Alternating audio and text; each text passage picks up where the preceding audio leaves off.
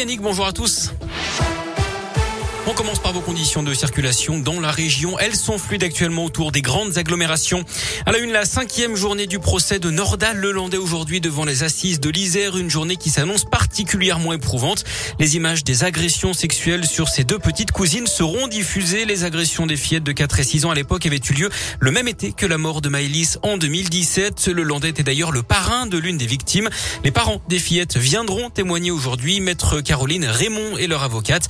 Elle nous explique comment ils appréhendent cette journée forcément très difficile. Ils attendaient ce procès, ils ont hâte de pouvoir tourner une page, même si, euh, bien évidemment, la page mettra longtemps à être tournée puisque leurs filles euh, sont aujourd'hui âgées de 8 ans et 10 ans. A priori et sous toute réserve, elles étaient endormies au moment des faits, euh, mais il n'est pas impossible qu'une bombe à retardement, hein, l'expression n'est pas de moi, mais on l'entend souvent malheureusement dans ces affaires d'agression sexuelle, puisse ressurgir dans quelques années. Donc évidemment, la page ne sera jamais vraiment tournée euh, mais au moins euh, commencer euh, un autre chapitre de leur vie. Mais ces petites filles sont forcément bouleversées et accompagnées. Le procès de Nordal Lelandais doit durer jusqu'au 18 février. Il encourt la réclusion criminelle à perpétuité.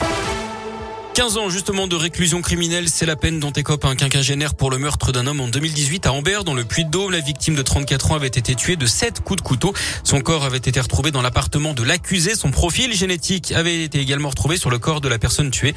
D'après la montagne, l'ancien chaudronnier de 52 ans a nié le meurtre jusqu'au bout du procès. La question du mobile, elle reste sans réponse.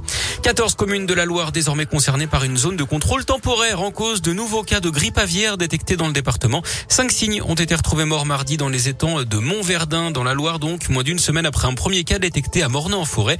Deux communes supplémentaires sont désormais concernées par les restrictions, Pralon et Saint-Agathe-la-Boutresse, ce qui en fait donc 14 au total.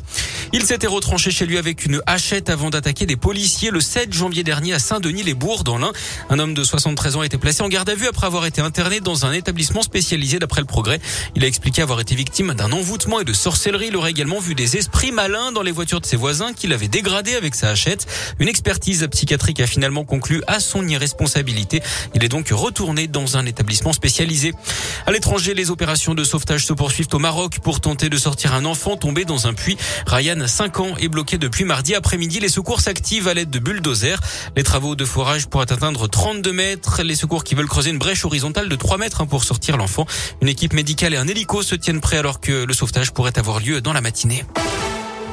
Et puis en sport, le coup d'envoi officiel des JO d'hiver à Pékin. Aujourd'hui, la cérémonie d'ouverture débutera à 13h heure française. Ça va durer 15 jours. Les Bleus visent 15 médailles comme à Sochi en 2014 et Pyeongchang il y a 4 ans. Des jeux marqués par un boycott diplomatique mais aussi l'empreinte écologique avec une neige 100% artificielle. Merci beaucoup mon Greg.